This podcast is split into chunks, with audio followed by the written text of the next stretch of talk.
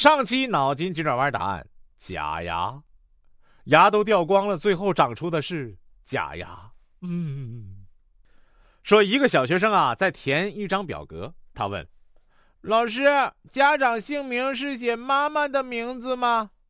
老师答：“谁说话算数就写谁吧。”学生自语道：“呃，那只能写我自己了。”老师的意思是，在家里谁最有权威，谁算数。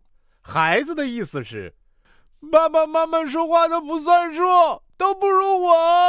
嗯，说小胖啊，问哥哥小贾。为什么会有白种人和黑种人啊？哥哥用地理知识解释道：“白种人生活在极夜地区，而黑种人生活在极昼地区。”小胖诧异道：“呃，那黄种人呢？”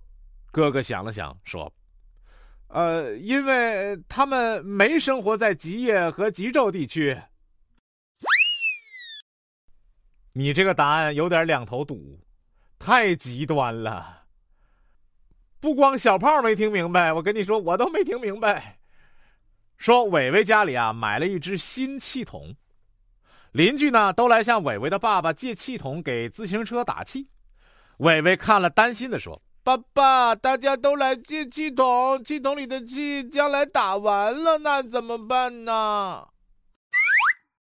孩子，我严谨点跟你说，如果气筒里的气都打完了，那么这个地球就没有生命了。啊，大气层都没了。姐姐，你为什么哭？小安娜问。地理老师只给了我两分。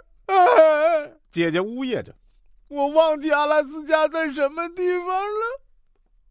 你就是这么丢三落四的。小安娜说。到现在你还没有想起把它放在什么地方吗？孩子。阿拉斯加要是能放在家里的什么地方，那你家得有地球这么大。说弟弟问啊，哥哥，昨天你看的什么电影？哥哥说啊，飞往月球，火箭飞得又快又高。那么火箭为什么飞得那么快呀？你没见火箭飞行时屁股上有一团火吗？谁屁股上着了火能不快跑啊？